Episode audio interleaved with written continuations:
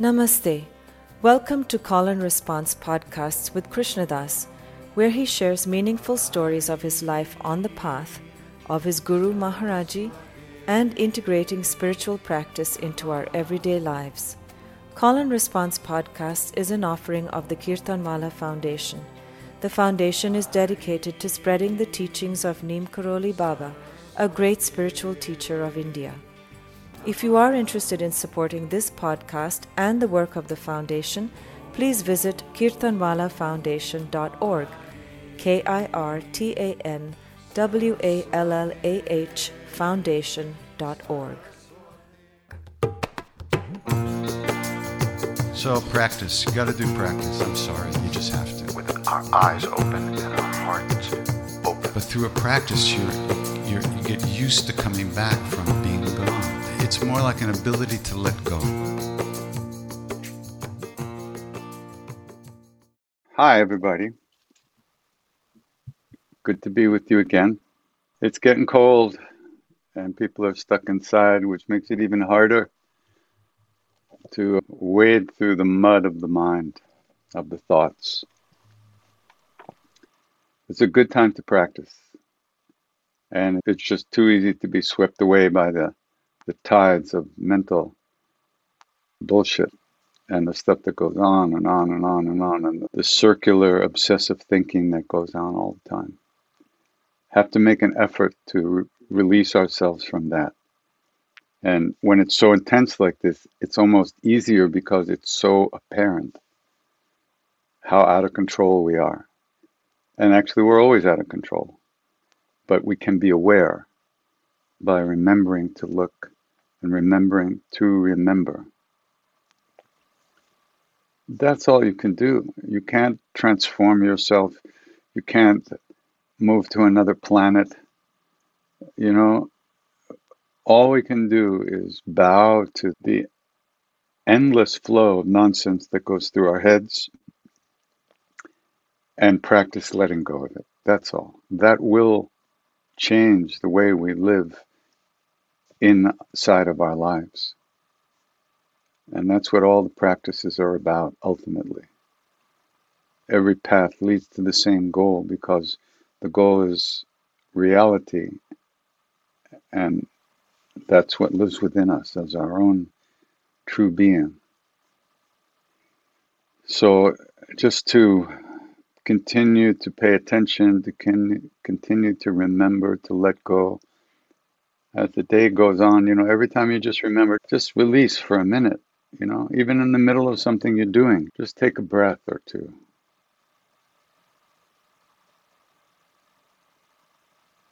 And let it be.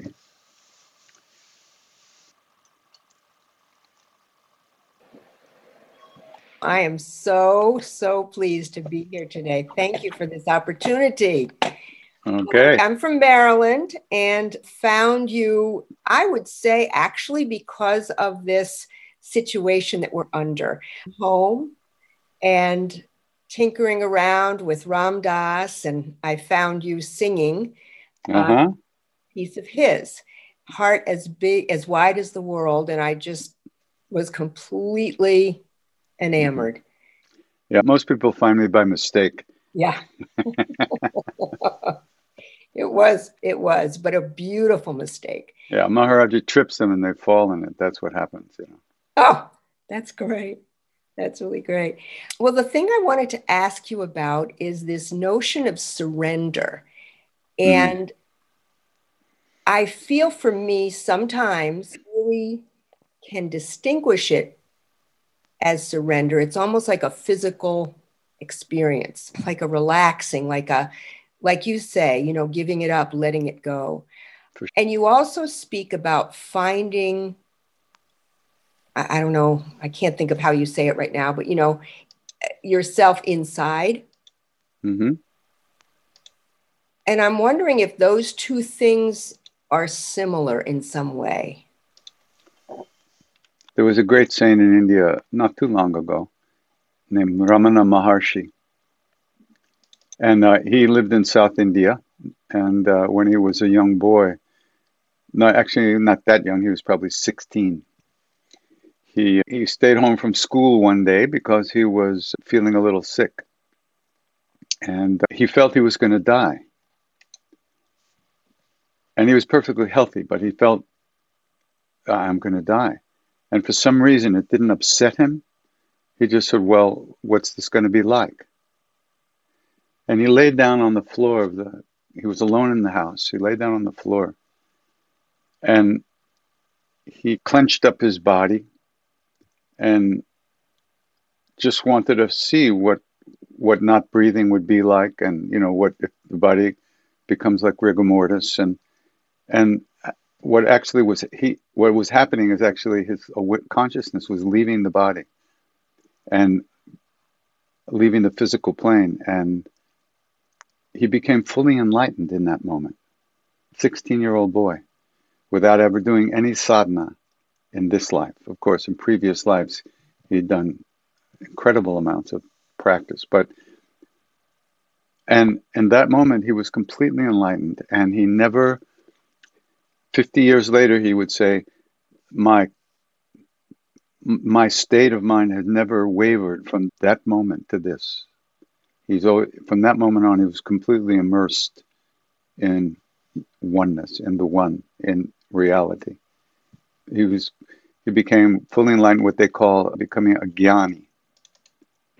And people came, and he went back to school, and you know, but he kind of obviously he didn't fit anymore. And after a few days, his brother had given him some money to pay a fee at the school for him.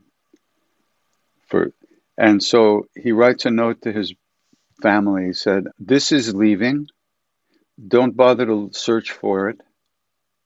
P.S. I owe you 3 rupees or something like that." And he wandered off. He didn't know where he was going, really. And he wound up at the foot of this sacred hill called Arunachala in a town called Tiruvannamalai. And at first he sat, there was an ancient temple there at the foot of the hill. He sat around at the temple, but people were bothering him because he was just immersed in samadhi. He was just gone, you know, just. And so then he found underneath the temple like a area that was dug out, and he just went down in there, and he just sat there with scorpions stinging him and snakes going over him and ants eating his body. For years he just stayed in there, and people began to bring him little bits of, the pujari of the temple started to bring him bits of food and stuff like that, and put it in his mouth because he wouldn't communicate or move. And finally, he just, you know, everybody started to recognize him as not just like a crazy kid, but a great being. And he kind of moved up the hill. And finally, later when he got older, he came down from the hill, and an ashram was started around him. All the time, he's just being. He's not doing anything, you know. He's just, and he would talk, and he didn't talk much, but when he was asked a question, he would respond, usually with words, sometimes with words, sometimes without. But whatever he said was so dynamic and so absolutely clear and concise and right on. It's extraordinary to read his stuff, which was collected by other people, because he didn't write down anything. He didn't collect his things. He didn't give lectures, nothing. He just was being. So there's so many great things. Here's one thing about surrender. Now, maybe this takes a little bit of suspension of disbelief, but let me just read you this. The ordainer controls the fate of souls in accordance with their prarabdha karma, which is the amount of karma to be worked out in this life. It's not all your karmas, it's just a little bit of karma that this life is about to work out. Whatever is destined not to happen will not happen, try as you may. Whatever is destined to happen will happen. Do what you may to prevent it. This is certain. The best course, therefore, is to remain in silence. And by silence, he means being, presence, reality, what's underneath the space around all our thoughts and emotions and stories which we believe, all that stuff, all the time. I'm who I am. I know who I am. I know where I'm going. I know what my people are here. I know what my house is and all this stuff. Maybe, but it's the space around all that. So the point of surrender is you can't control or change what you've done in the past and what's happened in the past. And the future is not here yet. So there's nothing to do about that either. All we have is now. And how we live in this moment is where we find what our so-called work is. Who do we think we are? Where are our places that we're stuck? And we judge ourselves and others. Where's our greed? Where's our shame? Where's our fear? Where's our anxiety? Where's our selfishness? All that stuff. That's what we have right now. Mm. Now, how do we live with that? How do we deal with that? There's two, Ramana Maharshi said there's two ways to deal with that. One way is to ask who is experiencing all this and question, who am I? You know, I'm experiencing this. Okay, well, who am I? Well, I'm me. Well, who said that? Who's thinking that? Well, I am. Who is that I? It's a way of kind of way back in. But the other way is to accept it as it is. Mm. Yeah. And for devotees or people who are attracted to the path of devotion, you would say that everything in my life is there to teach, is there because it has to be there. And my attitude should be, what do I learn? What can I learn from all this? And so you accept it as teaching. So if you have a guru, you simply say, this is what my guru has left for me. And so you don't try to push it away or kill it or reject it or change it even. You try to just be with it and release. Again, release. And that's what we're training ourselves when we chant. We simply repeat these sounds, which they call the names of God in India and the divine name, these sounds, and we pay attention. And when we notice we've been gone, we're already back, we pay attention again. And then we notice we're gone. And we come back again and again and again and again and again and again. Yeah. So your work is about what you just said, which is the chanting. So because before you said that thing about... It's hardly work, you know. I could be pumping gas. Well, this is just, you know. But you're what you're expressing to people. Yeah. So before you said that thing about chanting, my question was going to be, well, how do I remember to do that in the moment? Because you know, as a human being, I get all wrapped up in how I'm feeling about something, right? Yeah. Then you went. Don't we all? Yeah. We are the most. Everybody ever does in this world is think about ourselves. That's all we do. Yeah, absolutely. No question about it. Yeah. So you're suggesting then that the chanting gives me, almost like an outlet for the not remembering. So if I'm in a situation where I'm not actually chanting, right? Yeah. And I get annoyed. Mm-hmm. For me to remember in that moment to do the releasing, might happen, might not happen, but the remembering is very difficult for me. Probably won't happen in that exact moment. Right, exactly. But I love that word annoyed. Oh. So that's my mom talking to me. But another way to think about it rather than an outlet is that it's an anchor, like in a boat. Good. And the winds of thoughts and emotions blow that boat around all over the universe. So we drop an anchor, and then boom, it holds us within some radius. And it without the anchor, we're just blown about all the time. So we drop that anchor, and that's our practice. That allows us, gives us something to come back to. Without the anchor, we're just floating, free fall, and or floating. We have no, there's nothing to wake us up. So we put that anchor in. So that anchor is the practice, is the remembering, which we do in any way. You can sit, you can stand, you can walk, you can sing, whatever. Makes no difference. It's the repetition of the name that gradually but inevitably uncovers the deeper place within us. And as we do these practices, we remember more easily that we're lost. We recognize that we're lost more easily as the days go on. It's not, you don't, so you're chanting, right? Shri Ram, Jai Ram, Jai Jai Ram, and then you spend 20 minutes on the shopping list for later in the day, right?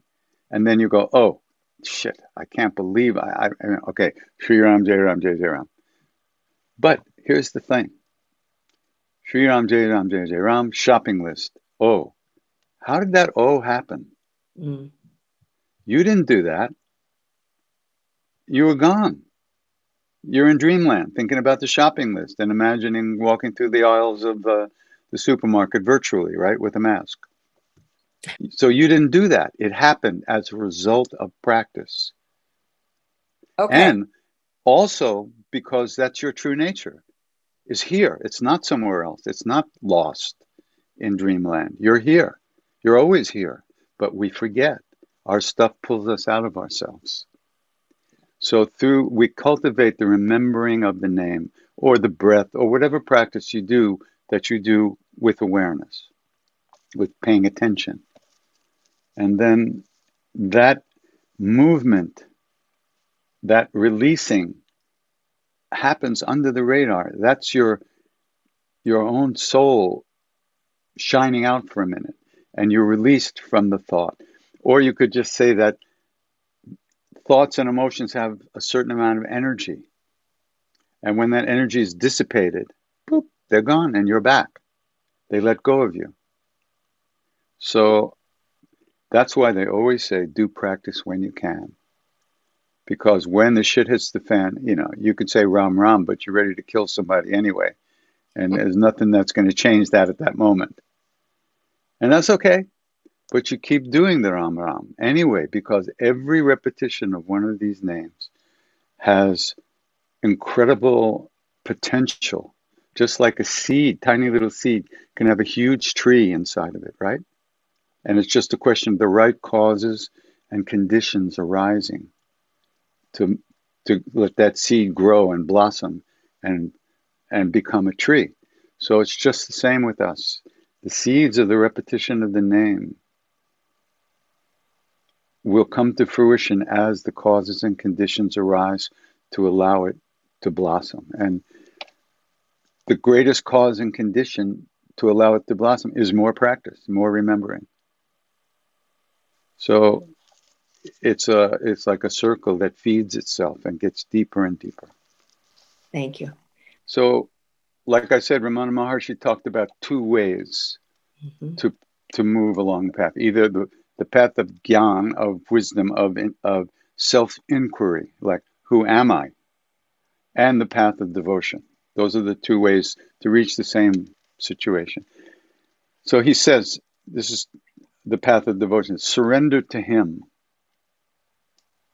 Or her, because that being is neither and both. Right. Surrender to him and abide by his will. Whether he appears or vanishes, await his pleasure. If you ask him to do as you please, it is not surrender, but a command to him. For instance, change this. I don't like what's going on here. You know, take this away. Mm. So if you ask him to do as you please, it's not surrender, but a command to him. You cannot have him obey you and yet think that you have surrendered. He knows what is best and when and how to do it. Leave everything entirely to Him. His is the burden. No longer do you have any cares. All your cares are His, such as surrender. So this is why they say surrender is not only the path, but the goal also. Mm. So, and it's not weakness. You're not surrendering because you've lost the battle. You're surrendering because you see how the battle's going to go anyway, and you bow to that. And in the bowing and accepting it as His will, as the will. Or, see, Maharaji could do anything. He could heal the sick and raise the dead, and probably whatever the other thing is too. And He did it all the time. All the time, 24/7, 365, nothing but miracles and love and compassion. But there were times when He didn't. It seemed like He didn't change the karma of the situation. And that's also action on His part, by allowing something to work out as it has to. And then you could say possibly throwing a whole lot of shit in on that fire to burn it all up, right? Yeah. So that when that karma is over, a lot of other stuff has been burnt up as well. I mean, we had these experiences with Him. Like, for instance, there was this couple named Ed and Chris, who He named Sunanda and Sudama, gave them Indian names. And they wanted to get married. So they asked Maharaji to marry them. And He said, no, Krishna Das will marry you. Ha! Which is why I never do marriages, so don't ask. So He said, the next day we stood out in front of the Hanuman temple and we read from the Bible and, okay, you're married. Good. However, sometime after that, they left India and went back to New York. And over the years, we kind of lost track of them. Sunanda came down with cancer, and she was fighting it for many years in every possible way, all kinds of therapies, everything. And Sudama actually needed a lung and a heart transplant. And they had a son too. And at one point, I was spending time with this young Baba in India, and we brought him to America. And when we got to the house where he was going to stay, someone told him about Sudama. Sudama and Sunanda had divorced already, and they were living separately. So somebody told him about Sudama's sickness. So he said to me, he said, let's go, tomorrow we'll go and visit him. So me and the Baba drove there in the morning, and we rang the bell. So he knew we were coming, but it took him 20 minutes to get to the door.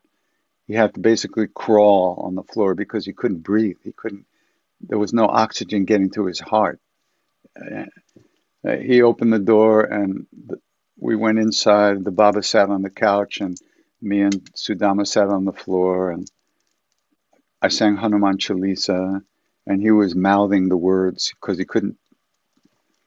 And we spent a little time there and then we left. So that night he called me. And he said that he felt like Maharaji had come back to him, and that he felt his whole life was okay and everything, he was so happy. Yeah. And the next morning he was dead. Sunanda, later that year, 6 months later, his son died of an overdose, accidental overdose of heroin. And 6 months after that, Sunanda finally died from the cancer. So within 1 year, all three of them were gone. The whole karmic package was gone. Now, I know Maharaji could have changed that. Mm.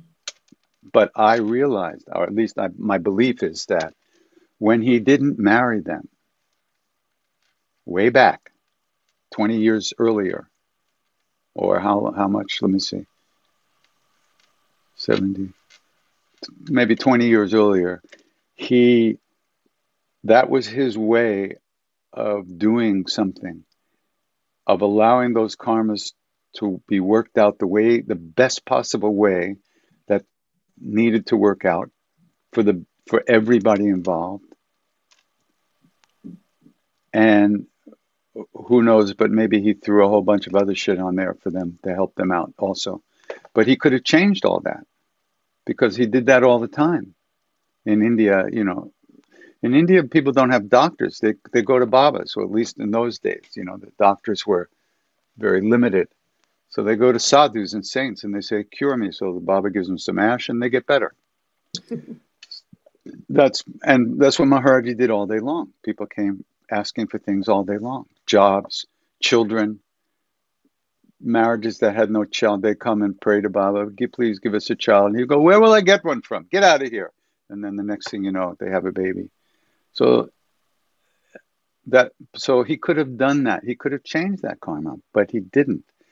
And because these beings can only do what's best for us, they only have compassion and kindness. They can't not do what's best for you. And so I have to think that this was the best for the three of them, because even though Jesse, their son, hadn't even been conceived yet, he knew what was going to happen. And yet he let it go the way it had to go, because that was the best thing possible for all of them. Now, that's a lot to digest. I know. And in fact, that story didn't make it into Chance of a Lifetime, the book I wrote, because the editor, I couldn't tell it in a way that the editor could understand it. So I figured, well, if I can't tell it, then I must not understand it myself. I'll take it out. So I took it out. But that's a serious dose, and that's a lot to digest. And it takes a tremendous amount of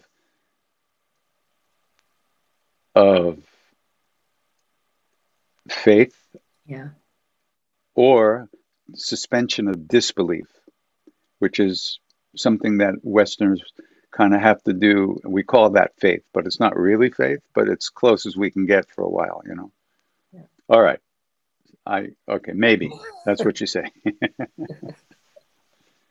So anyway, that's the point. So surrender happens by grace. And grace is something that happens by grace.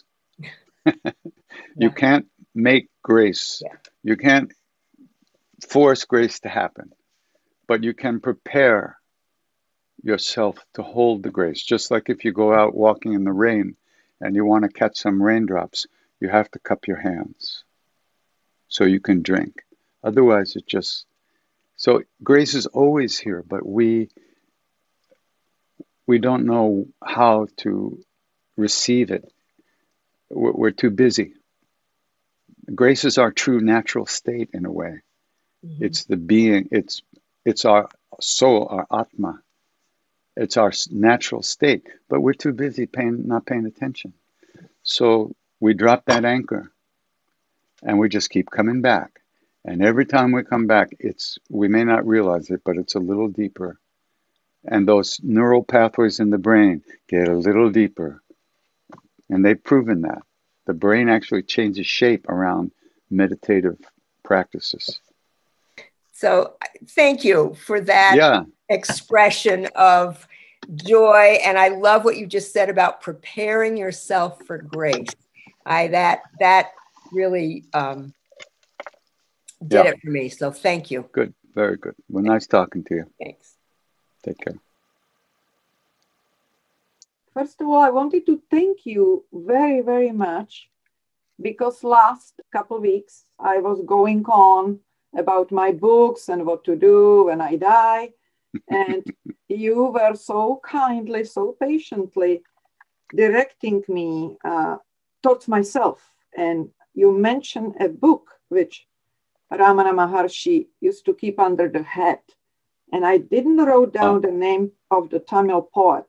So I was a little ashamed about not really getting that. But Then the most important was that instead of worrying about the external and that clinging to wanting to control everything, including what happens after I may leave this body, is not the most important in the sadhana. In fact, it's not important at all. The most important I found from what you were kindly answering was to go to, you know, as Ramana, go inside and in the silence, which is a challenge for me because I have a childlike nature and a lot of unresolved family karma. And if I may ask, if we have the time, I wanted to ask how to make the peace with the family karma, with a parent who is unhappy that my dad, all his life pretty much. And in Encinitas, I asked similarly, and you mentioned your mom, that was not an easy relationship either. And when she came to visit you in India, when you were waving at the airport, you kneel down, and I got from that if we can not compliment, but let them feel, you know, not judge, not blame. I mean, not this conflict, but let me give you a little background about my dad. My mom died two months ago, and I have made great peace with her, doing 40 days of Tarpana and actually having sweeter relationship now than when she was in her body. With my dad, he is alive, he is back in Prague, that's what I come from. Over the past 20 to 25 years, some people age and they melt in sweetness and they melt in wisdom. And you are a great example of this. And I really revere so many things about you, not just the way you listen, you answer, but the way you lighten the spirit and so much evolution spiritually just in you. It's inspiring for me. But with my dad, he would, first of all, didn't tell me when my mother was sick, when she was. I had to go through calling every hospital in Prague and find out. And after that, he moved her from one hospital to another. Didn't tell me. I had to find out. And he would took her stuff when she was still alive. And Paki didn't let me chance to go through it. And he would, you know, took the money. These things happen. We all have to accept our karma. But part of me is angry, of course, at him. Part of me is very compassionate. And I'm afraid that if he dies tomorrow, I will not finish the business. I would either feel like a victim. There is some inheritance which could be coming to me or not coming to me. And I know that Dharma is the most important, but this peace in my heart, which I would love to have when my father goes, or if I go before him, he's 86. This is a hard one because I have so much I resent about him and hard to accept. 62 years of abuse, verbal and physical, of me and my mom. And I understand why that has been happening and is happening. God, he even arranged for his funeral to be done by some kind of Russian neighbor. And I don't even know when my torment is over. I mean, it's a little unusual. I would love my father to, first of all, remember me differently or not to blame me, not to. So I know I have not control about his perception or his relationship with me. But for me to clear this karma of negativity, resentment, you know, which takes serenity, that's, I would appreciate if you can shine the grace into that. Well, nobody could do it except you. You can't change him, and you can't change the past. And you have to find a way to release the anger from your heart and the pain. And one of the best ways to do that is the Metta practice, METTA. Do it with sincerity and wholeheartedness. We don't see our parents as people, we see them as our parents. We don't know what they suffered as children. We don't know how their hearts were broken. We don't know the love that they looked for and never found. We don't know. We don't know. All we know is how hard it is for us to change our own, clear out our own stuff from our own heart. How difficult must it be for people who have no awareness of spiritual practice at all, or any understanding there might be another way to live in this world. So the burden is on us to free our parents from our anger and grief and hurt. And it's easy to have compassion for people you never met. You know, oh, love everybody. But, you know, when it comes to yourself and your parents, it's very difficult. And that shows you that you really don't have compassion for anybody. If you can't have compassion for yourself and the people close to you, if we're still reactive, then we're just fooling ourselves in terms of having ultimate compassion. We don't have relative compassion. Mm-hmm. A little caring for people and kindness. It's a joke to think that we can expand that to include the whole universe, because we don't have it. So just, I mean, you know, I can't give you advice. All I can do is say that, you know, this is up to you to find a way to release the energy that's trapped between you, between who you both think you are. You think you're you and he thinks he's him. And in that drama, a lot of things happened. If you want your heart to open, you have to open it. Nobody can do it for you. And you have all the tools and all the understanding intellectually of what you could do. Now you just have to actually bring it into today, into this life now. Bring it out of your head and into your life. And we're all in the same boat, you know. Mm-hmm. And besides that, our parents are inside of us. We're made up of them. We wouldn't be here if it wasn't for them. We wouldn't be here as we are. Our physical body and probably even our emotions. I always feel that we are programmed how to see ourselves by the way our parents see themselves. Not the way they see us, necessarily.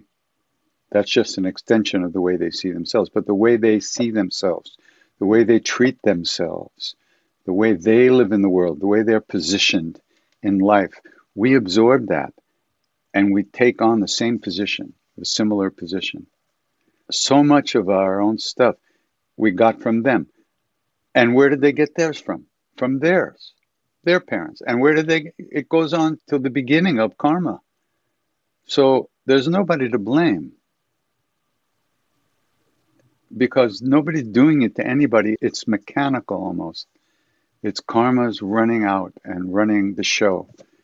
Now is the moment where we can turn to face the wind and allow it to come over us without it knocking us down. This is the only time to do that right now. And no one can do it for us except ourselves. Thank you. Could I say one more thing? He keeps saying... Oh, by the way, one. Ramana Maharshi didn't sleep with that book under his pillow, but he had it by his bed.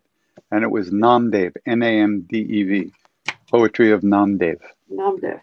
Yeah, and whether it's really true that he had the book by his bed or not, I'm not sure, but that's what I heard. If I may, you mentioned something like this to, I believe, a young gentleman a few months ago, and I listened to your satsang, not everyone, but as, you know, often as I do.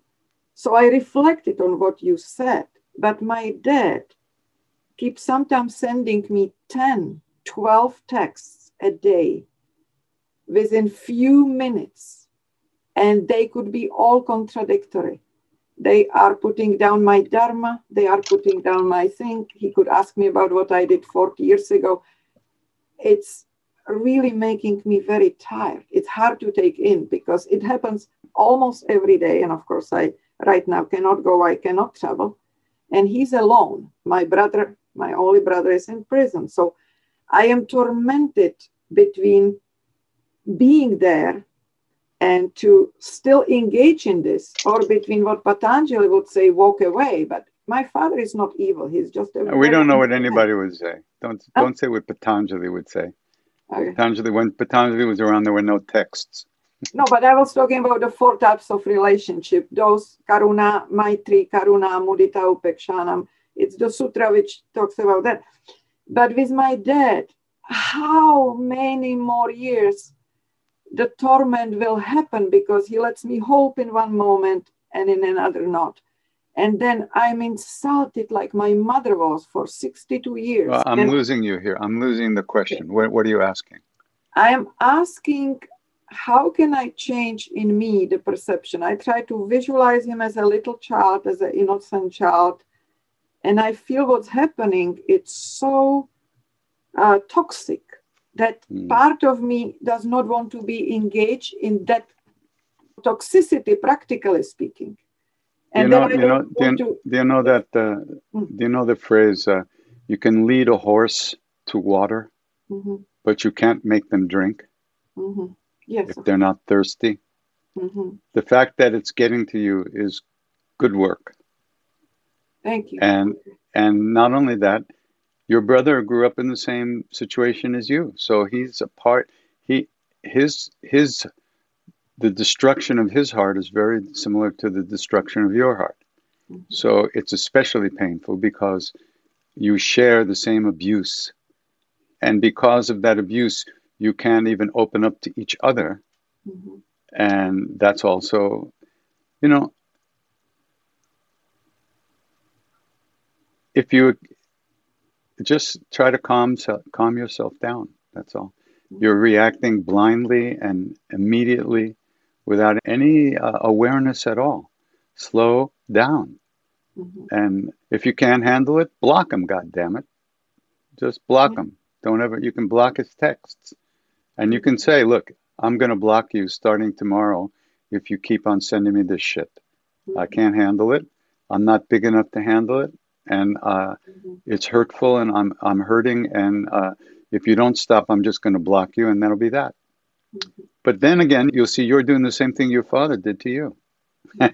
Yeah. And you mentioned it with a friend, which you said it was always late, the guy who was not getting sober, and eventually you said, you know, I'm done with you. And yeah. But it's hard with the father who introduced me to yoga when I was little, and music, and so that is a great codependence. But thank you so much. This is helpful, and I am very grateful, and I will be going more inside and softening and surrendering and chanting. Don't try too hard, okay? Just relax.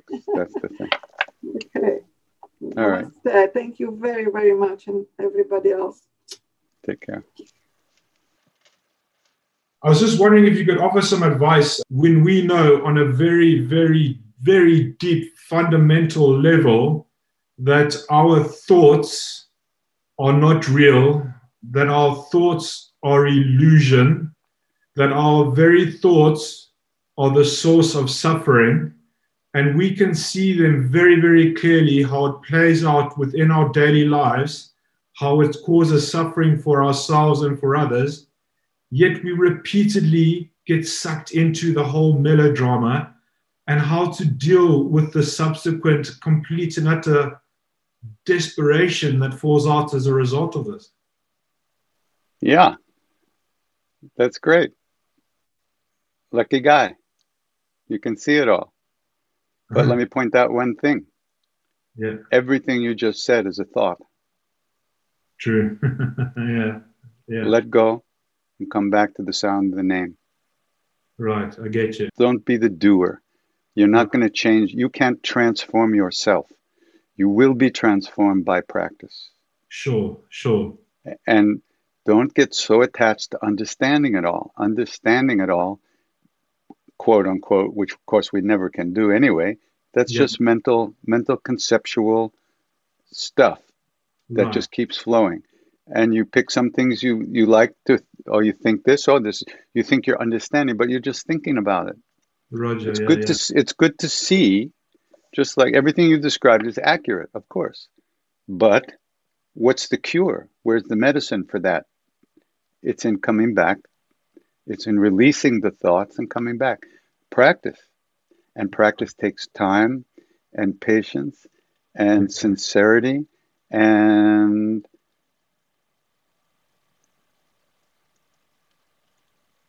relaxing a little. The tension and the tightness is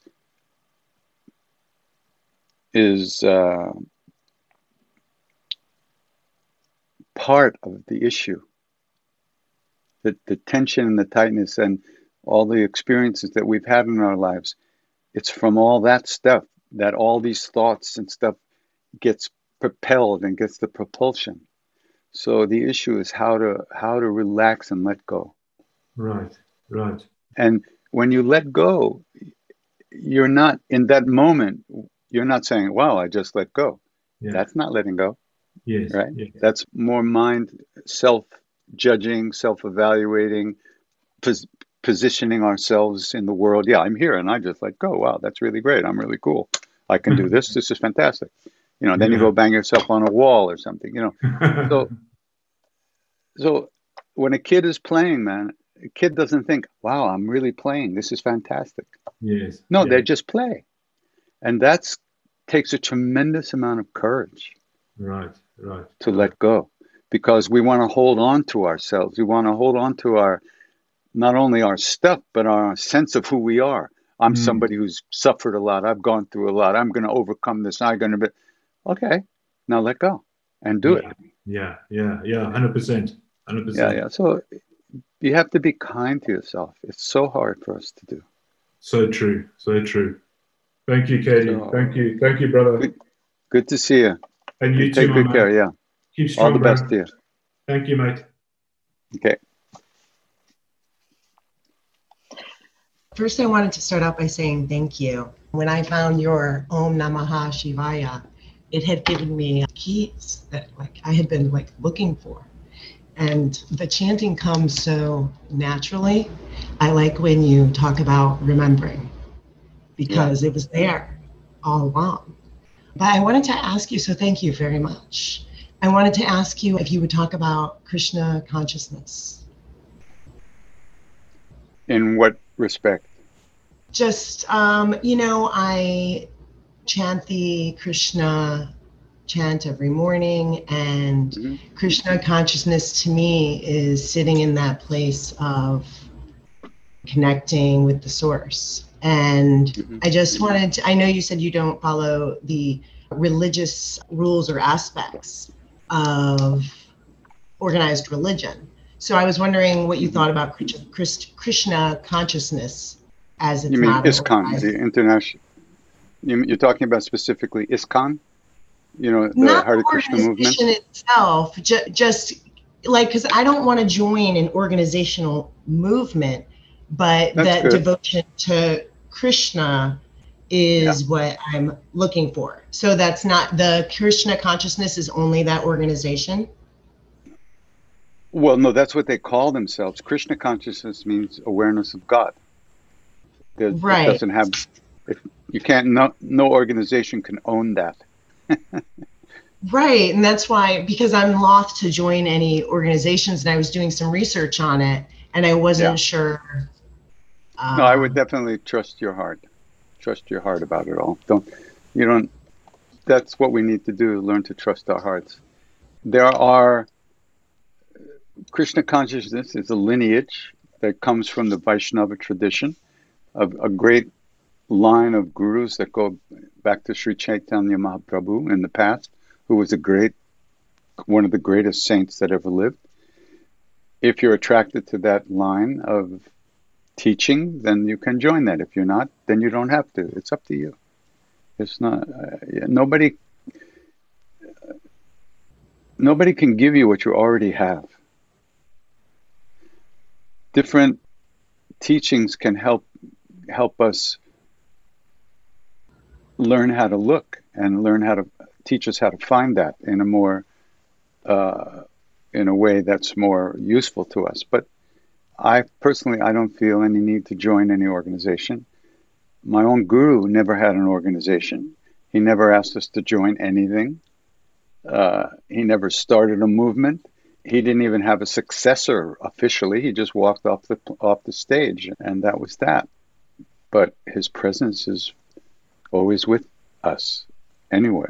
So that's just one way of doing things, and this is another way of doing things. So it's all, yeah, you have to be you. You can't, don't force yourself into a mold that you think you have to do something. Why would you do that? It was more looking for like community, and that's why I came here today, to have these, because, you know, I started teaching myself Sanskrit, actually, from doing the songs and the chanting and writing the words, and, you know, but, you know, going to temples, I'm not always, because I've looked into some of the temples around here, and, but I'm not. Where's around here? Where are you? I'm in South Florida, in South Florida by Fort Lauderdale. And, but it didn't, I don't know all the customs. I don't know all the rules. I'm not really great with rules. I, you know, I'm just looking for like-minded individuals to have conversations with and grow. That's why, and then when I found Kirtan, it made me very happy. Yeah. It's great to be able to sing with people, but it's very hard to find situations where you can just sing with people without being asked to, you know, sign your firstborn away and or mortgage your life to some kind of organization. I think you have to be patient. I think everything will come to you that you need as you need it. In the meantime, follow your heart and do what you've been doing. When the universe feels that you should have some satsang, you'll have it. It'll show up. But I think it's better for you to try to, for all of us to remain receptive rather than aggressive in our search for love. Being receptive is what will lead us to the love that lives inside of us. Being aggressive will just get us in trouble and make more karmas. So, of course, that's just my opinion. You ask somebody else, who gets somebody else's opinion. So, but you see if it fits you. If it doesn't, fine. If it does, fine. I like a lot of the things you said in your satsang, especially cleaning your heart mirror. Yeah, like that's what we can do. It doesn't involve joining any organization, and the names of God you do not need to be initiated in the names of God. The names of God are available to all at all times, and they don't have to be given to you by any lineage. I'm kind of like Groucho Marx. You know, you remember Groucho? He used to say, he said he didn't want to join any club that would actually let him in. That's about my speed. Wait, yeah, I got it. Yeah. And to me, that means that, you know, anything I can imagine or project that I think would be good for me, for instance, even, that's just my own projection. It's not reality. So I don't want to be caught in my own projections. I want to find real love, not just follow my own projections. So best thing to do is relax and be with yourself and allow life to flow through you, and you never know what'll happen. Thank you. Hi. First of all, thanks from Germany for your work. Aha, Germany. Wonderful. Thank you. The thing is, you've literally just answered my question. I wanted to ask for you to talk about finding a guru, if it's something we can look for, or, you know, the path will guide us. And I listened and I think I got my answer. So since I love listening to your stories, maybe you can talk a little bit about the beginnings of your own way. Yeah. Well, first thing is to recognize that in reality, the guru is not outside of us. Because we identify with the body and the mind and the emotions, we're looking for love outside of ourselves. We feel it has to come from something else. We can't tap into it ourselves. So we're looking, naturally, we just look outside of ourselves, and then we find a situation that makes us feel better about ourselves, and we call that love. Somebody needs us, somebody wants us, somebody knows how to push the buttons to make us feel good, and we call that love. But as Mr. Tiwari used to point out to me, he said, you know, love is what lasts 24 hours a day, 365 days a year. It's not something you get from someone, including a guru, because a guru is not outside of us. Because we look through these kind of eyes and we see other bodies. Yes, we might think that the guru is that body, but it's really what's in that body. And what's in that body is not different than what's in this body, except what's in that body knows that. And we don't know that. So when a guru is in a physical body, they can help us in that way. When they're not in a physical body, they can still help us, and they do help us, but not in the same way. And we don't even recognize it because we're not trained to recognize what happens within us in the same way as we are trained to decipher all the sense input that we get from the outside, the so-called outside world. So where are you going to go to look for a guru, you know? When Maharaji left the body and I was completely out of my mind running through the jungles of India looking for him, because I knew that he had actually dropped one body and taken another, and that he's still in a body somewhere. There's no question about it. So I wanted to find that. And I would go and I would meet these sadhus in the jungle and I would say, I'm looking for my guru, where is he? They look at me like I was crazy and say, your guru, he's looking out of your eyes right now. But we don't see what's looking out of our eyes, do we? We only see what our eyes see, but not the seeing.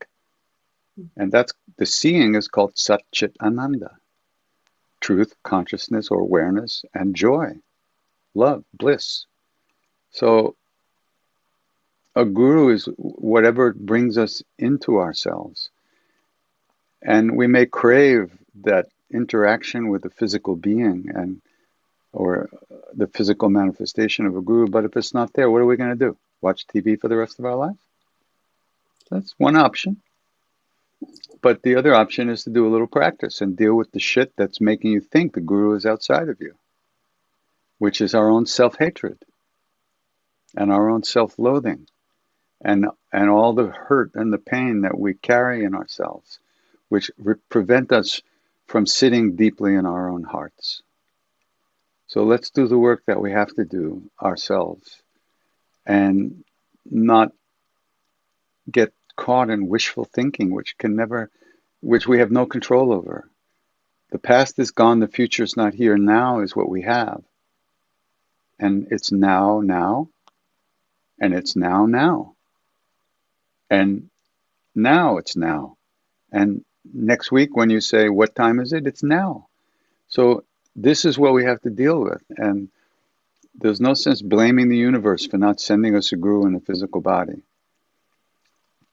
And there are so many people who, like myself, later after Maharaji, who were attracted to beings who are only too ready to control and manipulate us so they could get what they wanted, and so we got what we wanted. It was another business deal. But Maharaji didn't do business. He didn't manipulate. He didn't need us around. He used to say, my mantra is go away, you know? Because he's everywhere. Where can you go where he's not?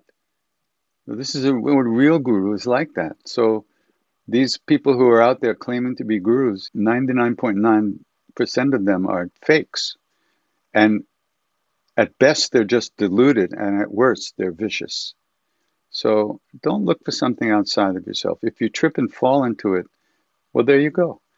But in the meantime, be where you are and work on your stuff and try to heal the pain and the hurts that prevent us from allowing our hearts to open.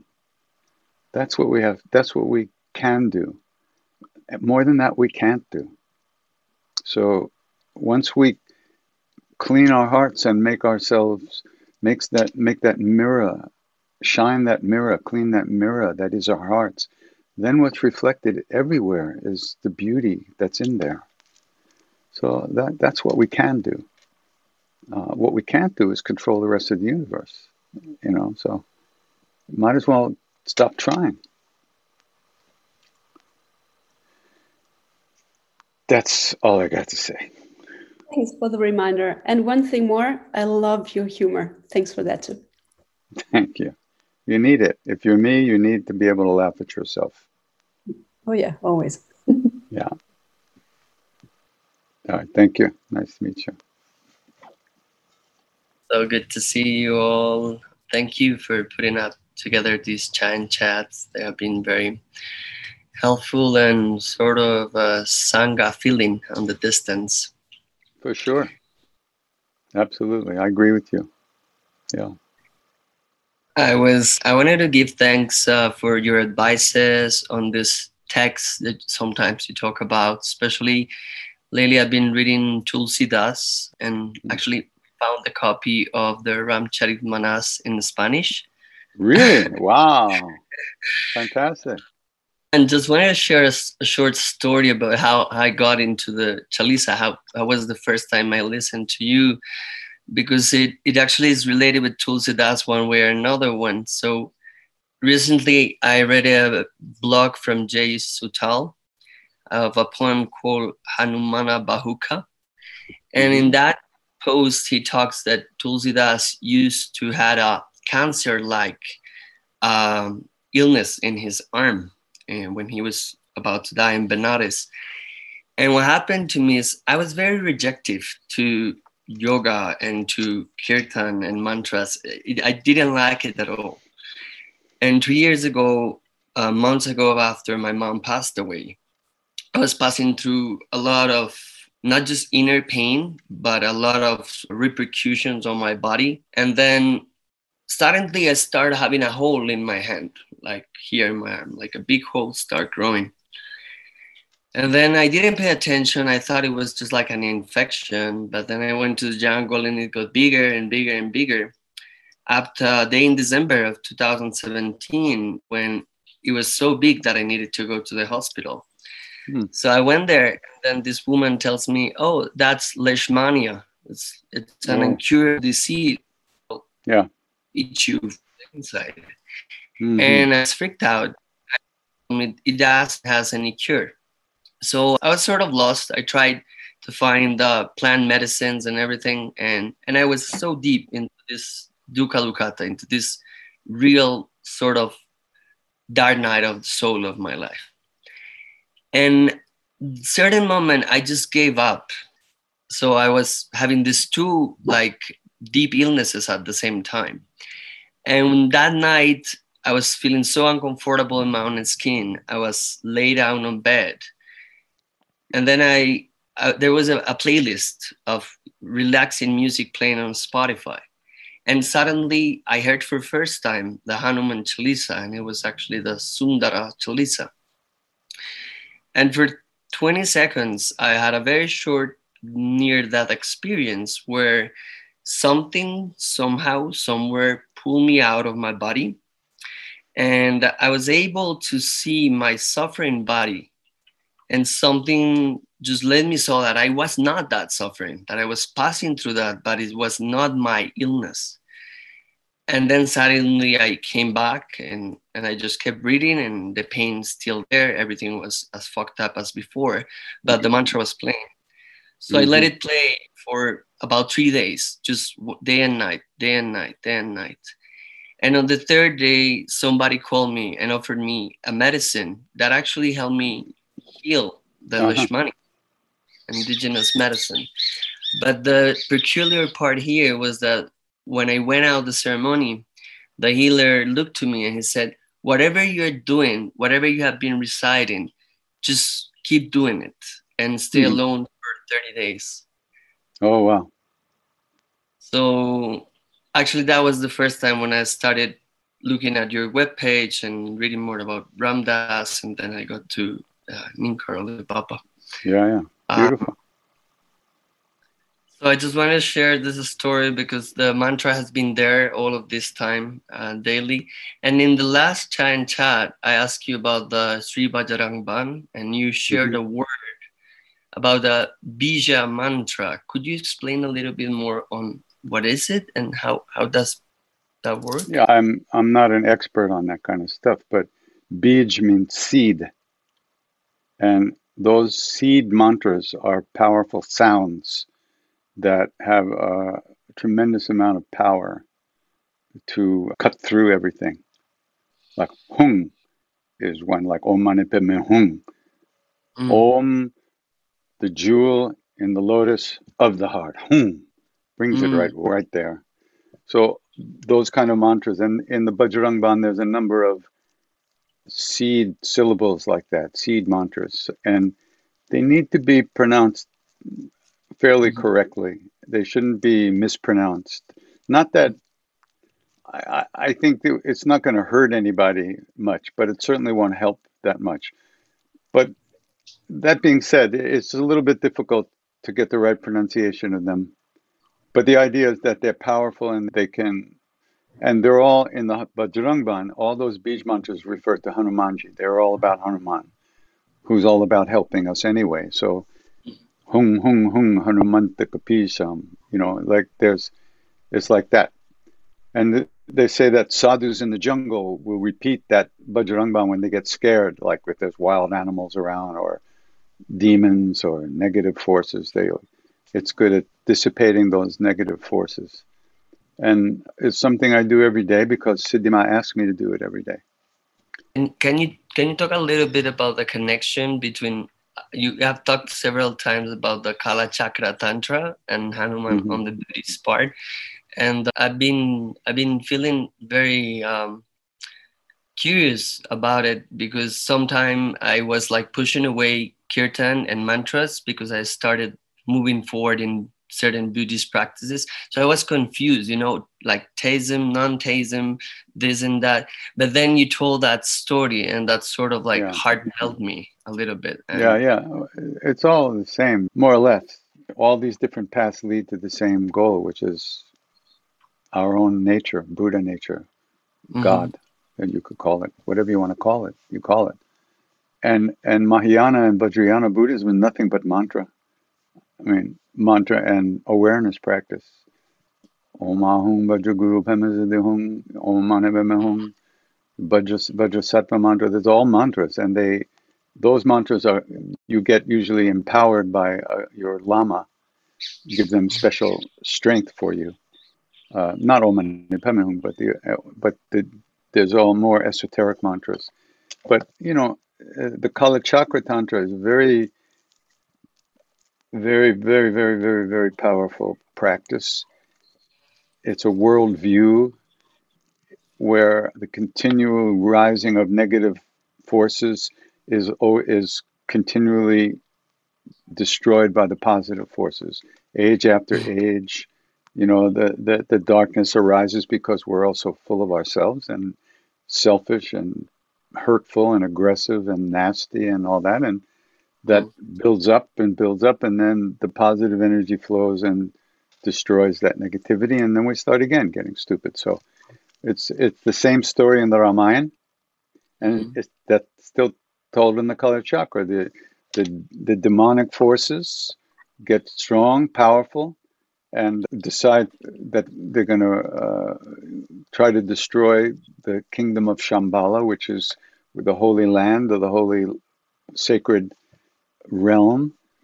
And so that the king of Shambhala, who is actually analogous to the next Buddha, Maitreya Buddha, which is also analogous to the next avatar, the Kalki avatar, which is also analogous to the Siddha of Siddhapur, the land of the Siddhas.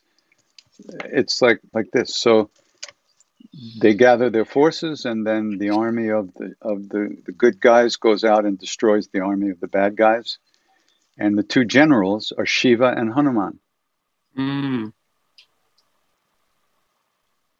then the king of Shambhala, who is the same as Ram and Krishna and all the other avatars, goes out and fights with the demon, who's the same as Ravana, and destroys the demon and liberates the world from the demonic energy.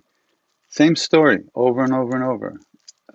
Age after age, cycle after cycle. Now, you've got to recognize who's telling you the story. Me, some schmuck from New York.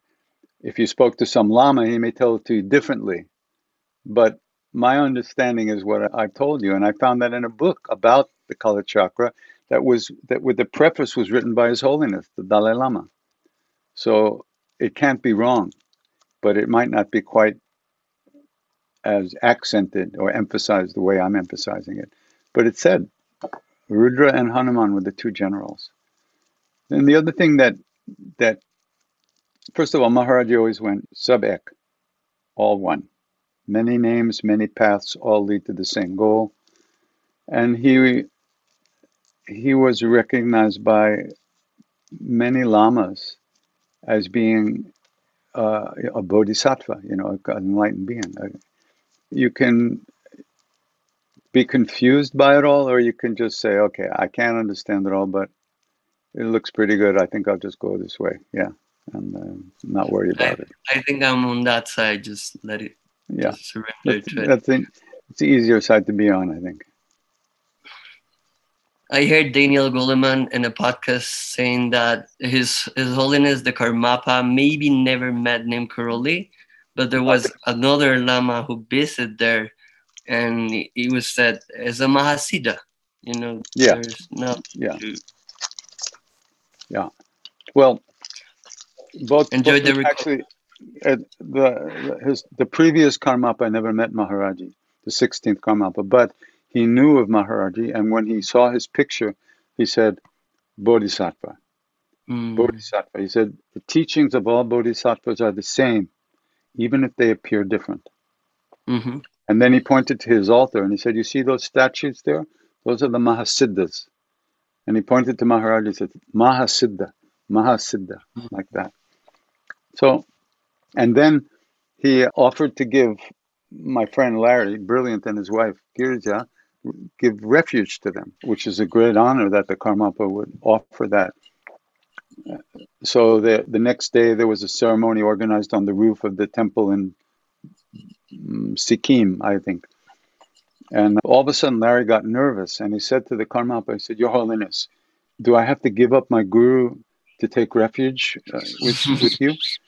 And the Karmapa said, no. He said, I'm going to offer you refuge in your guru, the way I offer refuge in the Buddha. Mm. I'm going to offer you refuge in your work, the medical work. He was in the process of destroying smallpox. In your work, the same as I offer refuge in the Dharma, I'm going to offer you refuge in your satsang, in the devotees of Maharaji, in the same way as I offer refuge in the Sangha. So, next, what are you going to worry about now? You know, the Karmapa was one of the greatest saints that ever lived. Hmm. And he saw it all from a place of clarity. So, let people argue that they can do what they do, but these things happen, just like I said. Thank you. So, gracias. Yeah, be well. I'm very happy you're feeling good. Thanks for taking my question, which I'm going to attempt to formulate here. So I have been on a journey that has included a lot of physical symptoms and chronic illness, pain, and autoimmune conditions. And so it set me off on this path a number of years ago of seeking to find answers, which has led me down a completely different path than I probably would have intended or thought that I was going to go down. And so it kind of felt like one door after another continued to open. And I have made gains as far as improvement in my health and symptoms, but there was kind of always, and continues to be, pieces, which I suppose this is just humans being human, right? It's going to always open to something else that we have to face or kind of figure. And so this year I asked the question, I figured, okay, I'm still having physical, pain that I'm not able to to manage, and like, what's the underlying cause? Like, why am I continuing to have pain? And so I came to the idea that there could be something hidden, like in my body, like emotionally, like trauma, or it kind of opened that door to like childhood, inner child work, shadow work, that kind of thing. And so I didn't really know where that was going to take me, but recently something happened and it kind of opened my eyes, and I realized that it was a part of the answer to my ask, so to speak. And so I was shown that I have been a part of a cycle of abuse for, I would say, about 30 years. I think, you know, there's a part of me that always knew that that was there, but it became very apparent. And actually something came out of me. I lashed out in such a way that was uncharacteristic for me, and was actually really frightening to see that I lashed out at this person who the abuse had been coming for all of these years. And so that person's my stepfather, and he's with my mother, and my mother has been my best friend, and I am her pretty much like number one confidant, and have been very, very loyal to her. My stepfather's a narcissist, and so there's been a lot of me accommodating and people pleasing, and so that kind of stuff's been going on in my life for a really long time. And so I have actually since separated myself from them, and that's a different reality for me to be in, because my mom's usually a part of my daily life. And so I'm kind of in this spot where I'm attempting to be with and kind of understand, but also I don't really know what it is, you know, that I'm attempting to understand. And we're kind of talking about cleaning our hearts and like doing the work and like working with the hurt and the pain. And that's kind of the spot that I'm at right now. And I'm kind of like, I mean, I assume that what's going to happen is I'm just going to like relax into that and accept that that's my spot right now, and that doors will open and people will come. And, you know, I listen to chants every day, and I chant every day. And that's absolutely like probably the most therapeutic, like amazing outlet for me currently. But, you know, I had always kind of done this stuff, which it's the human condition. I think most of us can relate to, like getting in my own way constantly, like living with fear-based thoughts, like kind of chopping myself apart and down and not really living up to my potential. And I kind of always was like, what is going on? Like, what is the underlying, you know? And so that's kind of where I've been. And the seeking has continued to bring me, you know, little by little, more and more answers. It's a very like ebb and flow kind of a situation, which I think is obviously the human condition too. Like when you talk about like being in sync with like your guru, or like in that spot where you're vibing high and feeling good, versus, you know, that human spot where everything feels like shit and you can't even quite, you know, like access that in the moment. So I guess I'm just kind of at that spot where like I'm wondering if you have any insights about, first off, like anything that I said, and then second, like that cleaning the heart and like, you know, getting to that spot where we are like cleaning up the mess. Like I'd love like any kind of insight that you might have to share about that. Well, the way things are in this moment is the result of the past. The past can't be changed. It already happened. And the future is not here yet. So what we have is now. And everything that's in us, all the betrayals, all the hurt, all the pain, all the anger that's sitting in there, a lot of it is unconscious and underneath the radar. And we can only see it, like you say, when you lash out. They say, where did that come from, you know? And it came from me, you know, a part of me that I wasn't aware of. And, you know, the thing you say about your mother, she's made her choice to be with this guy. And she continues every day to make that choice. She sure does. And that has to be very painful for you to live with, because so that's very difficult to deal with, and it throws you back on yourself, and you can't help but feel alone. And no matter how much your mother loves you and cares for you,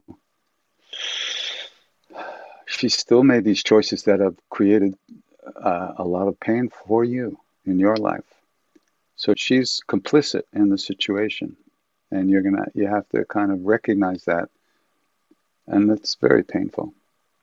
However, that's okay. You're still here.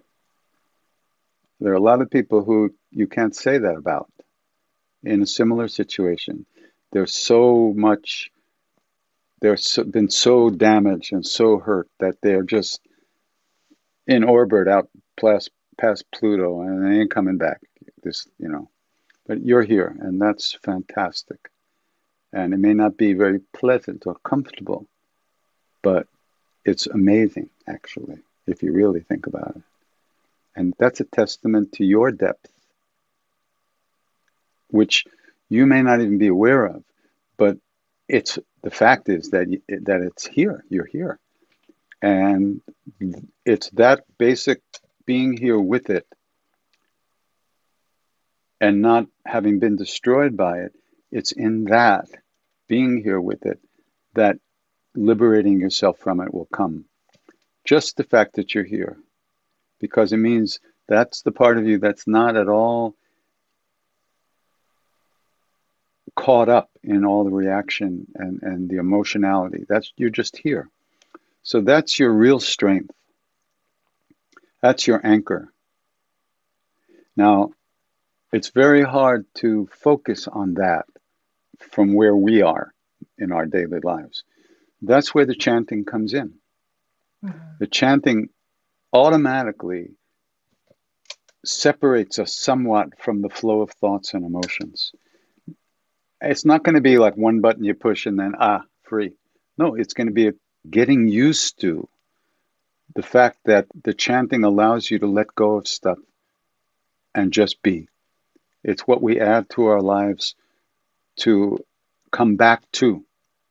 So the more we get comfortable with that, which in some ways means the more kind we are to ourselves, and allow ourselves to let go again and again and again, the more that will function, the more at ease we get in that space of not being glued to the negative emotions. So it's not like you have to force yourself to do anything. You just have to allow yourself to be present as much as you can every day. And do some cultivation work, like you do the chanting. You say you're chanting. Nothing could be better. That's great. And if you want help in extricating yourself on a conceptual level, then do some counseling and therapy. But the strength to let go comes from the chanting. But it is useful sometimes to explore all the memories and the stuff on that level itself, because as you become aware of things, that's when you can let go. When you're unaware, you can't let go. Mm-hmm. You're caught and identified. So whatever you're doing sounds like it's really good, and you should just keep going and give yourself a break. And it won't always be like this. It won't always be such a struggle. You will, as you feel more at ease in yourself and allow yourself to be more at ease in life, your choices will change too, where you spend your time. Just automatically, you don't have to change them. Different things will appeal to you that never appealed to you before, because you were too much focused over here on this.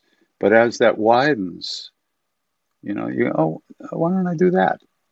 And then those are the things that will be more positive in terms of releasing the negative energy. And so, and as you become more compassionate to yourself, and as we become more compassionate to ourselves, we become more compassionate to others, because we see how fucking hard it is to deal with this shit.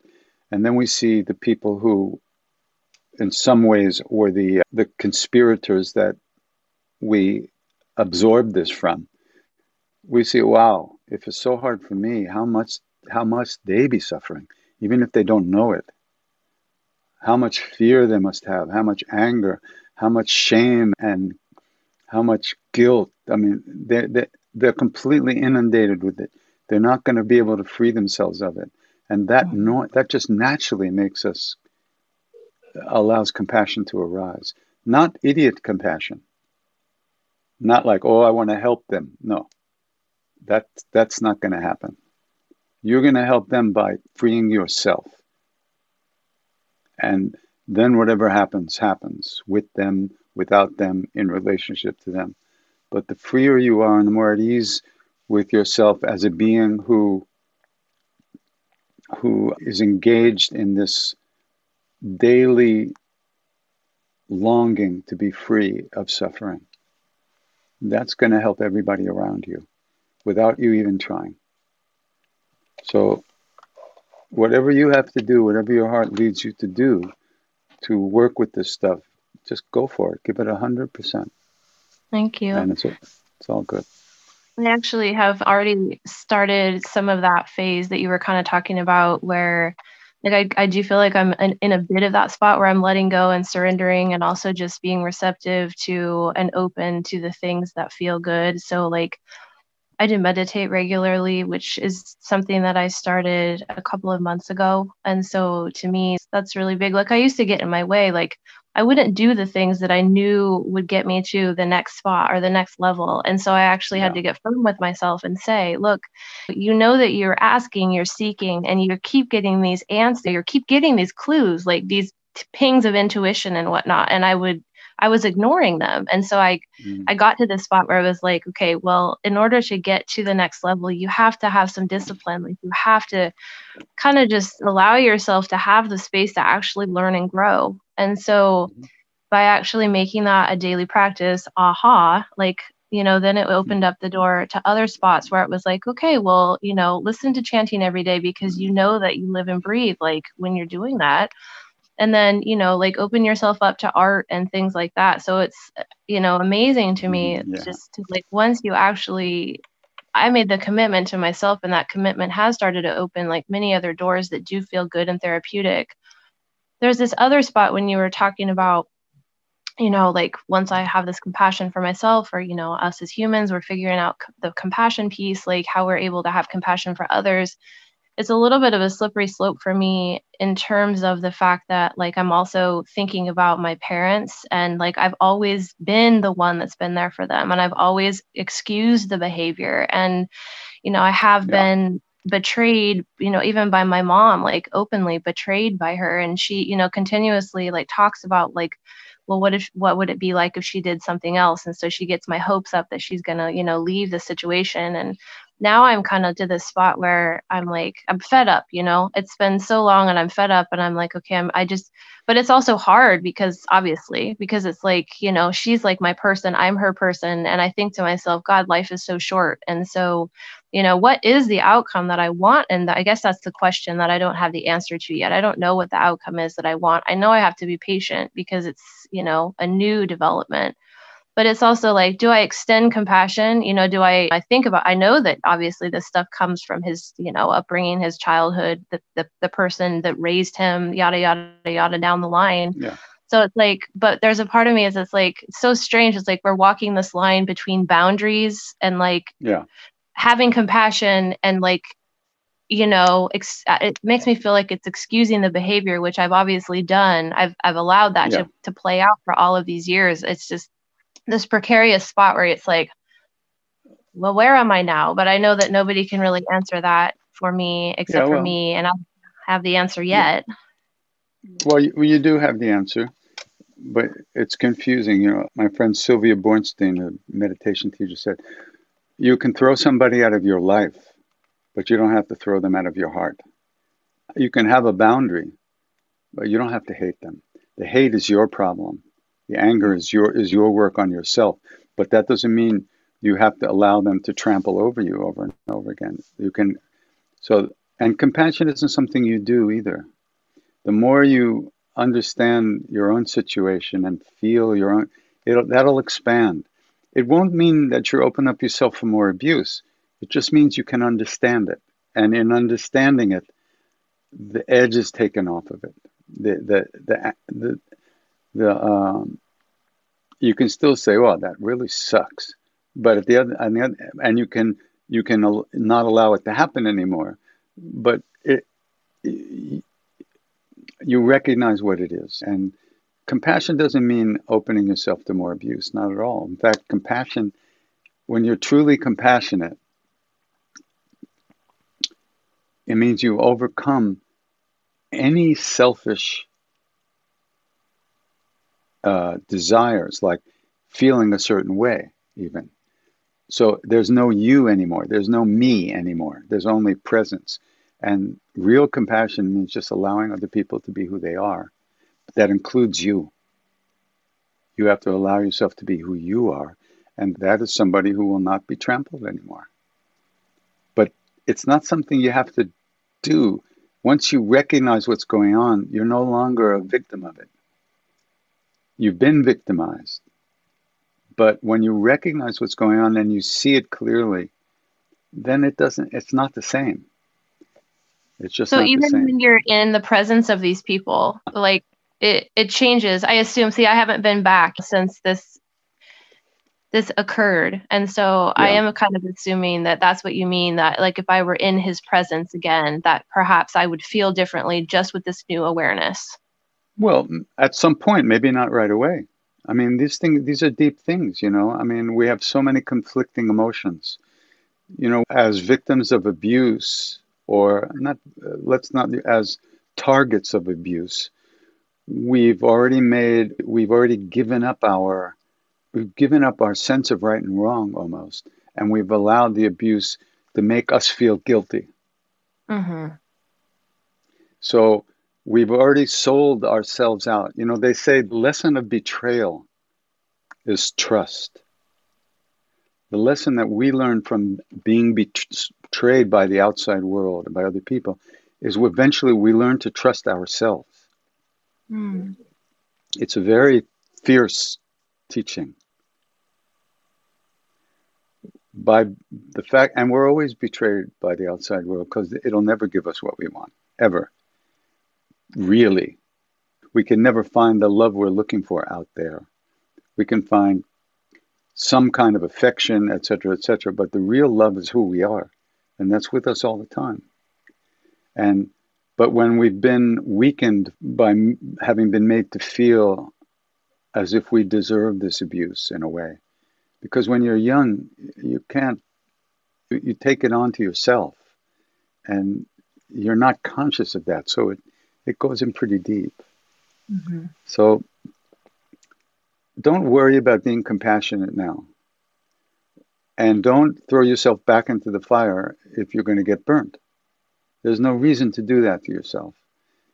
Develop a relationship with them, whatever it is that doesn't compromise what you want. Whether it means not talking to them, whether it means not going, it's okay. Take time off. Let it rest. Let it settle. There's no compulsion for you to solve this situation. It's not yours to solve. It's yours to be you. And start to feel good about yourself and let that blossom. So here's a little poem from Rumi. Burning with longing fire, wanting to sleep with my head on your doorsill.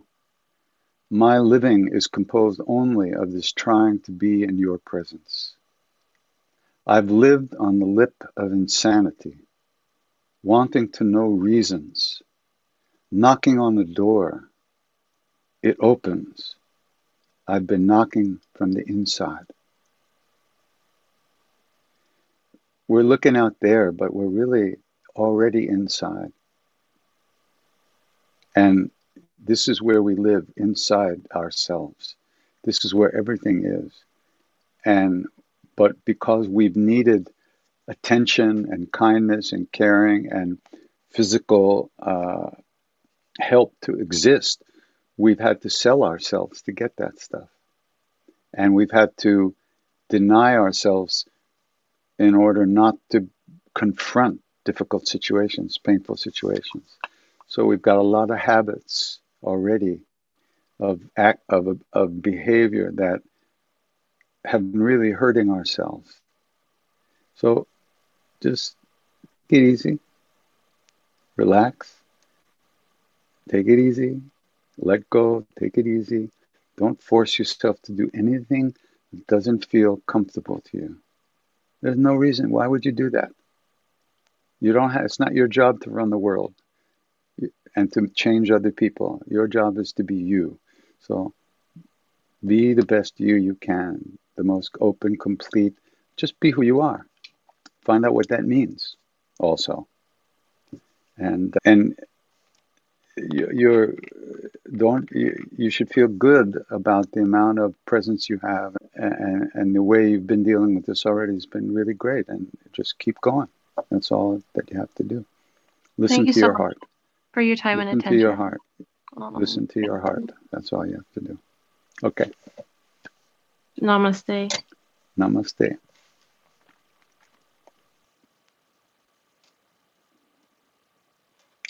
It's good to be with everybody.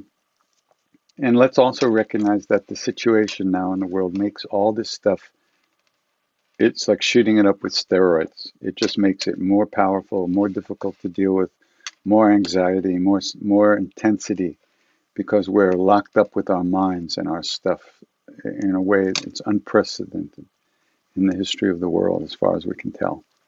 So be easy, take it easy, be kind. Let's be kind to ourselves as best we can.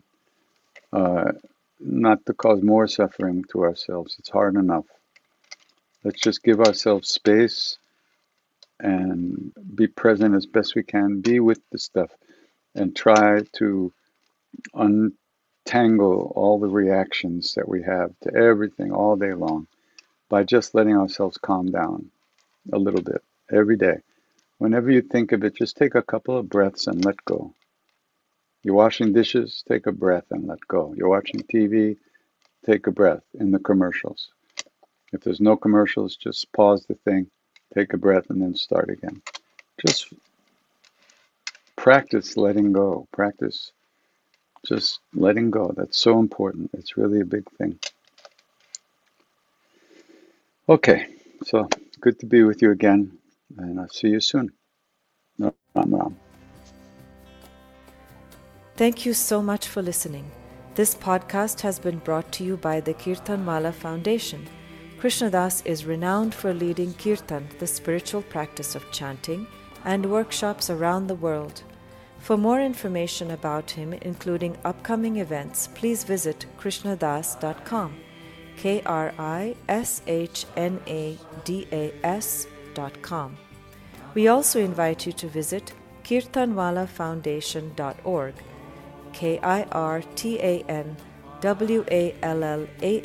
foundation.org. Here you will find more offerings dedicated to spreading the teachings of Neem Karoli Baba. Love everyone, serve everyone, remember God. Ram Ram.